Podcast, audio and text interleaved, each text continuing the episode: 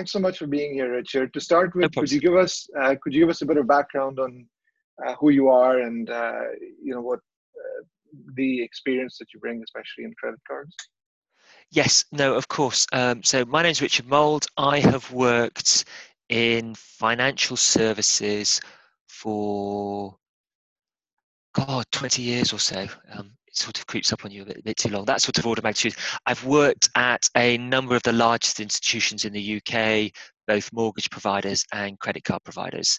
And that's really the areas that I've worked in most, particularly in credit cards, but I've also worked within mortgages and more general other parts of financial services for some of the largest banks and some of the other largest institutions in, in, in, in the space. Got it. I think you're being very humble. So, if I remember correctly, you were the CEO of Nationwide's credit card division, and then you were also so part I, of the Card Payment Association, right? Which is the government. Yeah, no, no. So, so yes, um, I've um, in terms of I, I used to run the credit card portfolio at Nationwide, okay. and um, I've I've been on the UK Cards Association, which was the industry trade body that then became part of UK Finance. Um, I've had um, roles at Barclaycard where I've um, was helpful with innovation and bringing contactless payments to the UK. I was I was a key part of the team that delivered that, um, and I've also been advising a, a number of mortgage companies more generally around innovation. Got it. So, uh, Richard, let's start with, uh, let's just get straight into it. Uh, my first question is how do I get approved for a credit card? There are millions of people every year who just can't seem to get one. Um, what, what do people, what do I need to do to get one if I can't um, get one? I, it, it actually, it, it's, there isn't, getting a credit card isn't a pass or fail. Um, where mm. each institution that issues credit cards, they have a certain perspective around who they want to lend to. Now, um, a credit score, um, all the bureaus create credit scores, and so that is a good indicator of what um, your likelihood or your riskiness. So every single institution says, right, what's the likelihood that this person's going to be able to pay me back? And actually, they're also weighing up what's the likelihood that they're going to borrow money because credit cards companies only ever make money if you borrow money and then pay back. Um, so they want you, you to borrow. borrow. They do want you to borrow. They want you to hmm. borrow and they want you to pay it back over a number of months. So if you pay it back before the end of the month, you um, they don't earn any interest on you. Um, they don't lose any money, but they don't earn any interest on you. So their ideal customers is to have some people who will um, buy things on the card and occasionally you go actually that was a bit of an expensive month i'm going to pay that back over the next two or three months that's the ideal customer from a credit card perspective now what happens is people's circumstances change every single day so um, or all the time. So you might be able to say, I can afford it this month, but actually next month it was a bit more tricky, so I don't want to pay, pay us back as much. Now, credit card providers don't know what the future is going to be. So they basically use your credit score as an ability for them to guess what they think is your likelihood that you're going to borrow money, your likelihood that you're going to pay it back. Now, each institution has a different way of calculating that. And it's kind of quite blunt. Your credit score is really, really important. And so the credit score that you get from the different bureaus, whether it's um, Experian or ClearScore, uh, ClearScore or um, TransUnion. TransUnion is the other one. Yeah, sorry, I, I having a senior moment. I said yeah. I've been in financial services far too long. Um, now, they what happens is each institution will probably have their own credit score that they don't want to share with anybody because that's their secret source but one of the big inputs into that is what is your credit score at a credit bureau and what might happen is TransUnion or Experian might say, right, we're going to have a weighting of 10% looking at what's your past history being. But one of the credit card issuers might say, actually, I'm going to weight that a bit more or I might weight that a bit less. So there is definitely lots of science behind it, but it is a bit unpredictable because what they what the credit card issuer is trying to do is they're trying to guess what you're likely what's going to happen in the future. And nobody knows what's going to happen to the future and that that's particularly true at this time at the moment where mm-hmm. uh, a few months ago we didn't think the world would be looking like it is, it is at the moment. So there isn't a particular magic number to go for. It will vary depending on which institution you apply for so there's some institutions that develop credit cards and they say we've got high acceptance rates and there's some institutions that go um, that say, actually, I only want the least risky customers. So they're less likely to borrow, but they're mm-hmm. less likely to default as well. So a very long answer to quite a short question, but I'm not sure if that sort of explained the situation a bit. No, that's great. Thank you. Um, so, you know, there's, um, so if I can't get approved, then I'm kind of stuck, right? Because if I have a bad credit score because I made mistakes in the past, I have changed now, but my score still isn't great. How do I like? How do I go from having a bad credit score and being dinged by everyone to finally being accepted? It just seems like a no man's land. Like, how do I bridge that? And there's millions of people in that space. Yeah, and I think I think that is a challenge that exists in the financial services landscape at the moment, and I, that's that's because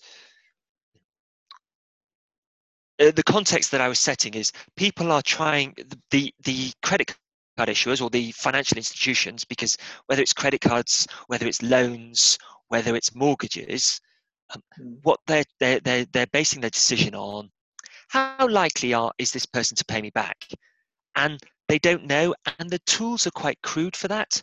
So some institutions say, ah, they've made a mistake in the past, so we're going to rule them out, and that that frankly isn't fair, but it's right. the way that the, the world exists at the moment. And so you, you are absolutely right. It is a catch 22 situation because actually, you know, and, and to be honest, the financial institutions don't want this either, but it's just how sophisticated are their models. They don't want to not serve these people because banks want to make money and there's nothing wrong with that. So they want to yeah. serve people um, but they don't have the right tools to help them make it. So it is a really difficult catch 22 because the way you improve your credit score is by taking things out and demonstrating that actually you've now there were mistakes in the past but you can demonstrate good behavior now so whether it's you take out small loans and pay them back um, mm. whether it's you've now got some some bills that you're paying on direct debit. You can see that there's regular payments going out. It's any indicators that there are to demonstrate that you are showing good financial behavior. You know, you are maintaining your your your debts you're paying back your debts you're not defaulting on anything you've got regular payments going out of your account. Those are all indicators that help show um, that you have there were mistakes made in the past but look the circumstances now are different. I'm i'm a different person now than i was then. But it's trying to find those institutions that are willing to lend to you. Got it um, a couple of quick fire questions credit building products credit building products good or bad good but you need to make sure that as with all all credit it's manageable and controllable so credit building products will help you improve your credit score because they're helping you. It will actually. It depends the nature of the specific credit building product. If it helps you demonstrate that you've borrowed and you've paid back and you can indicate to the bureaus good behavior, then good. If it's credit building product that isn't actually a credit building product and it's just an excuse to try and make you take out credit that doesn't have the right controls in place, bad. Can you give us an example of the second one? With, without taking any names. Without. So I think payday loans are they're not they were never marketed as a as a as a credit building product. Some of them and, are now actually. They they don't call them payday loans, but they they um, so yeah. the issue and why the regulator took um, took action on that particular industry is because credit was given away too easily.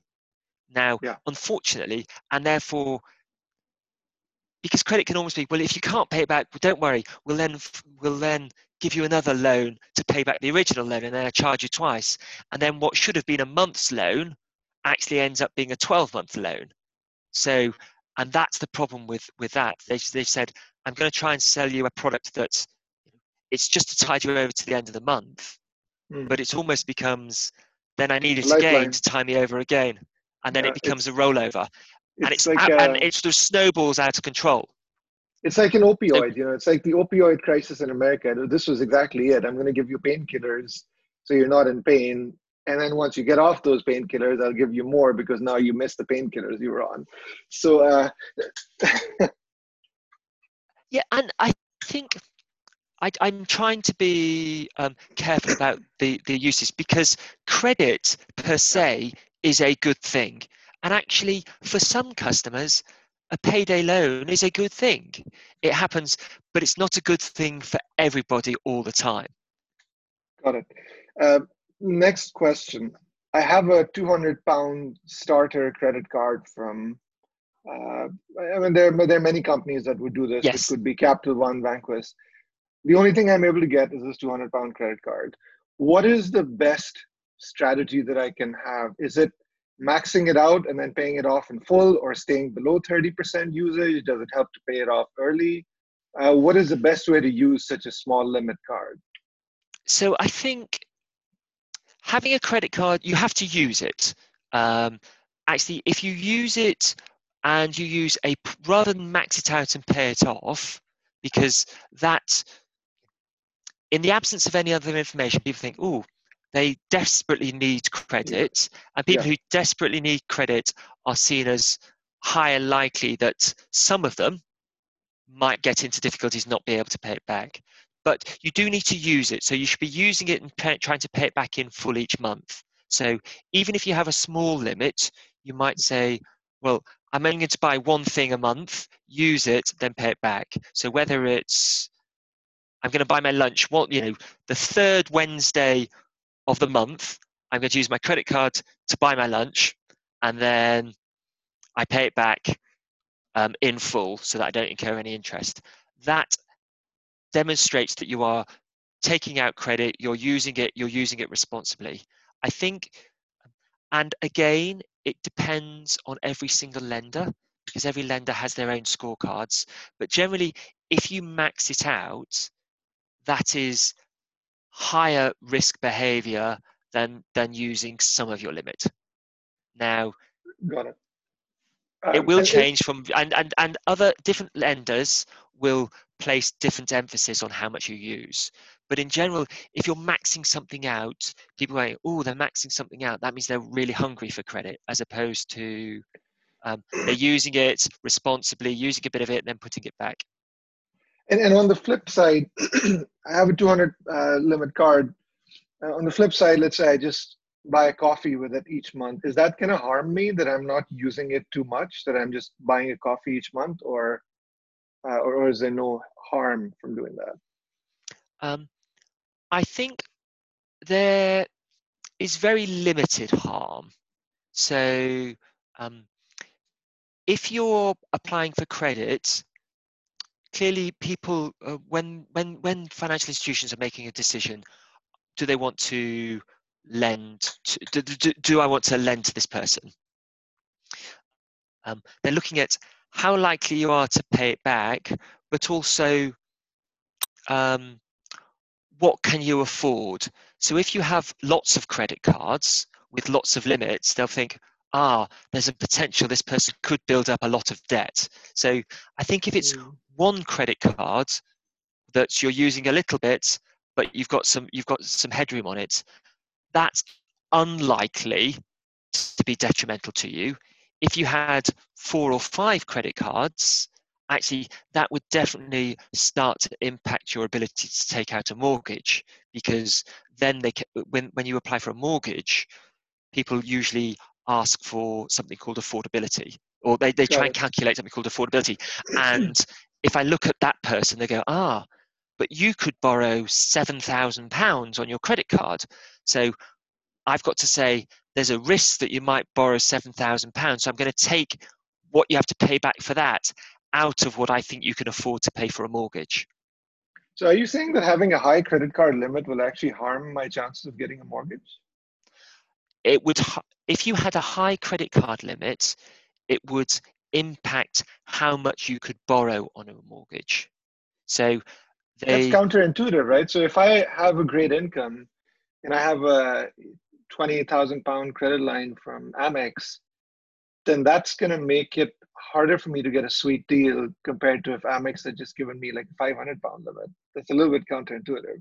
Although I, I think the fact no, that no, I have a, yeah, go ahead. Sorry. Um, I, I think it is counterintuitive. So when you, this is really for mortgages, because for mortgages, they ask two questions. Can you, can you, are you likely to what's called credit risk, which is what we've all been talking about. How likely are you to to pay it back? But with a mortgage, there's also rules about um, that the government set to say we've got set rules to determine how much you could afford to pay back, um, and that's to deal with if interest rates started to rise, those sorts of things. And it's on that calculation having lots of credit cards with high credit limits could impact you because they would go right faisal yes he's got um, he's earning £50,000 a year, but he's got a credit limit on his Amex card for £20,000. Right. Well, if he took that up and used all that money and then we're paying £20,000, uh, I can't do the math in my head, so I'll call it a 20% interest rate. Right that's how much he's got outgoings that we've got to say we can't take that into account for what he can afford on his mortgage. So wow, for, that's fascinating. That's really counterintuitive, but I completely see. I, I, it does make sense. I see what you're saying. Um, so it's almost. I think the route you go is you reassimilate yourself into the financial services world, and you demonstrate that you're able to pay back. But then before you apply for your mortgage, you make sure that you don't have too many credit cards with too many limits because otherwise, actually, you might not be able to. They'd still say we'll grant your mortgage, but they might not grant you as much to buy your dream home. Is it better to have the same limit spread across multiple cards or to have so let's say I have a thousand pound in total limits across four cards am I better off that way, or am I better off having just 1,000 on one? Or does it really not make a difference? I, or mortgage? I don't or, know. Yeah, yeah, I okay. don't know. From from from a mor- from a mortgage perspective, um, it's unlikely to make a difference because this is around affordability. So we just look at what's your unused exposure. However, people might say, ah, they've got four credit cards does that mean that they is that an indicator to say they're credit hungry and therefore I'd worry about it? Got it. And someone who's credit hungry would raise a red flag, even though ironically, banks do want people to be slightly credit hungry so that it seems like a very fine line to walk because on the one hand you said the dream customer for credit card companies is someone who uh, may need to borrow may, may not be able to pay off in full a few months, but eventually does. So that's the dream customer. But on the other hand, you're also saying they don't want, uh, you know, credit hungry people. So it does seem like a it's a really fine line, line. and and yeah. and that's why it, that's actually why the um, each institution holds its credit decisions that, that's kind of the crown jewels for for making lending decisions because if i can spot those people who are they do want to borrow but they are still likely to be able to pay back, those yeah. are the customers I want. Um, but clearly, customers who default, you have to borrow first and then not be able to afford it back. So it is a really fine line. And actually, it is an instance of you know, past performance is an indicator of the future. Certainly, that's what banks use to to help them predict, because you'd say um, they look at how you're behaving and they'll try yeah. and use those to say which ones are the right indicators to allow me to to do. And if they happen to have, if their circumstances happen to be actually we've got quite a lot of high risk customers, therefore we're only going to accept low risk customers now, or actually my portfolio is very low risk at the moment. I need to open up my the type of people that I will accept. It does change over time. Hence the reason why there isn't a magic number because it kind of depends your situation, what the bank situation is at that particular time that you apply. Have banks changed? Um, so, if, you know, if I was thinking of getting a credit card from, say, Amex, would now be like a really stupid time to apply? Should I just wait, or has nothing really changed in credit approvals? Um, um, I, that, this will be I will be hypothesizing here because yeah. I'm I'm not working at any of the institutions at the moment, but I would imagine the banks will be tightening up their credit thresholds because we're about to go into a recession. Yeah. Um, and at recession time is when people are worried about um, the likelihood that people are going to get into financial difficulties increases. So banks are likely to be tightening up their credit um, scores or what they'll accept people at. Now, we certainly I've certainly seen that the number of mortgages on the market has has tightened up, and the proportion of mortgages that are offering a 95% mortgage as opposed to a 90 or an 85 that has shifted downwards so that you need more you need a bigger deposit to buy the same house from before. Now however that is me hypothesizing. I don't know the exact details of each individual's but i would be very very surprised if people hadn't tightened up their criteria. Now that doesn't you know that's that's from a bank's credit decision. Actually we need to look at the people here as well because it's nobody ever wants or very very few people ever want to get into a to, to put themselves in a financial difficulty position. So actually forget it from the bank's perspective. Let's look at it from the customer's perspective and go can i afford to take credit at this precise time? Is this something that i want to do? And make sure that um, you want to apply. Now you can still repair your credit history and your credit score at this time um, as long as you're doing it in a responsible way. Got it. Uh, final question from my side. We have we have a lot of people who have debt on their credit cards and uh, they want to do a good thing, which is pay down this debt. Is there like is there a better way? Like if I have debt that's spread across multiple credit cards, is there like a formula or should i just like should i pay one off than the other? Should i be looking at which one charges more interest? Because basically it's the same there's not much of a difference. So am i better off like if i have my if i have credit card debt loaded up on three cards am i better off paying them off one two and three one at a time or spreading the payments equally or does it really not make any difference? There is no golden rule um, right. I think I think the, the general rule, uh, or, or, actually there is a golden rule: the more expensive debt you pay off more quickly. So um, you want to pay off the debt, the the cards that have the highest APR quick, more quickly because that will then lower your the total interest that you have to pay. Um, I think it kind of depends on each person's individual circumstances. So it definitely is. Um, if people are worried, there are lots of places that you can go to for advice around your specific circumstances, whether it's citizens advice, um, I think Step Change or a, a, a debt charity. There are yeah. a number of debt charities that you can do. You can also talk to your lender around trying to set up a plan to put it up to put things more in control. Um, How do I actually do that? So if my lender is just any big bank that I have a credit card from. How do I like how do I actually talk to them? They just seem really hard to reach. Um, should I just call the number on the back of my card and say, hey, I can't make my payments for the next few months? Or is there like a right way to to do it? Um, I think with all institutions, it's, it's better to be upfront and honest. Um, and the banks also want you to not not to have to go down procedures of payback because it's it's it's not a good outcome for anybody. So in reality, yes, phone up the phone up the institution and say you're having difficulty repaying, and they will then put you through to the relevant department to help you to do that. If you don't want to talk to your financial institution, again, you there are the debt charities that you can talk to as well. Um, I think the danger is always, oh well, we're going to structure it, but then if you structure your debt and say, right, we can take it and we can convert it into a loan, and people often sell.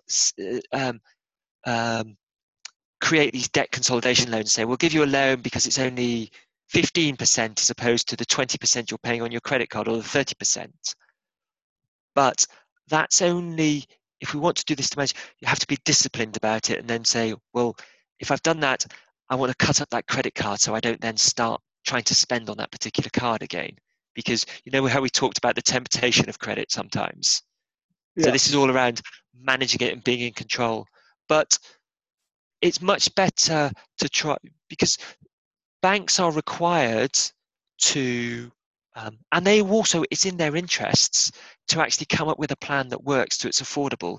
Because if it gets to a spiraling situation that's not yeah. good for anybody. Now it's i think at this precise time it's going to be quite difficult because actually just trying to get through to them on the phone because all the institutions are putting in like a payment break for three months because of the COVID crisis. Um, right. And the phones are running off the hook, off the hook, and they're getting 20 times as many calls as they used to in the past. What do I do then? What do I do? I just get on the phone and wait. I think you have to be a bit. That's the only option. I think you do have to be a bit persistent.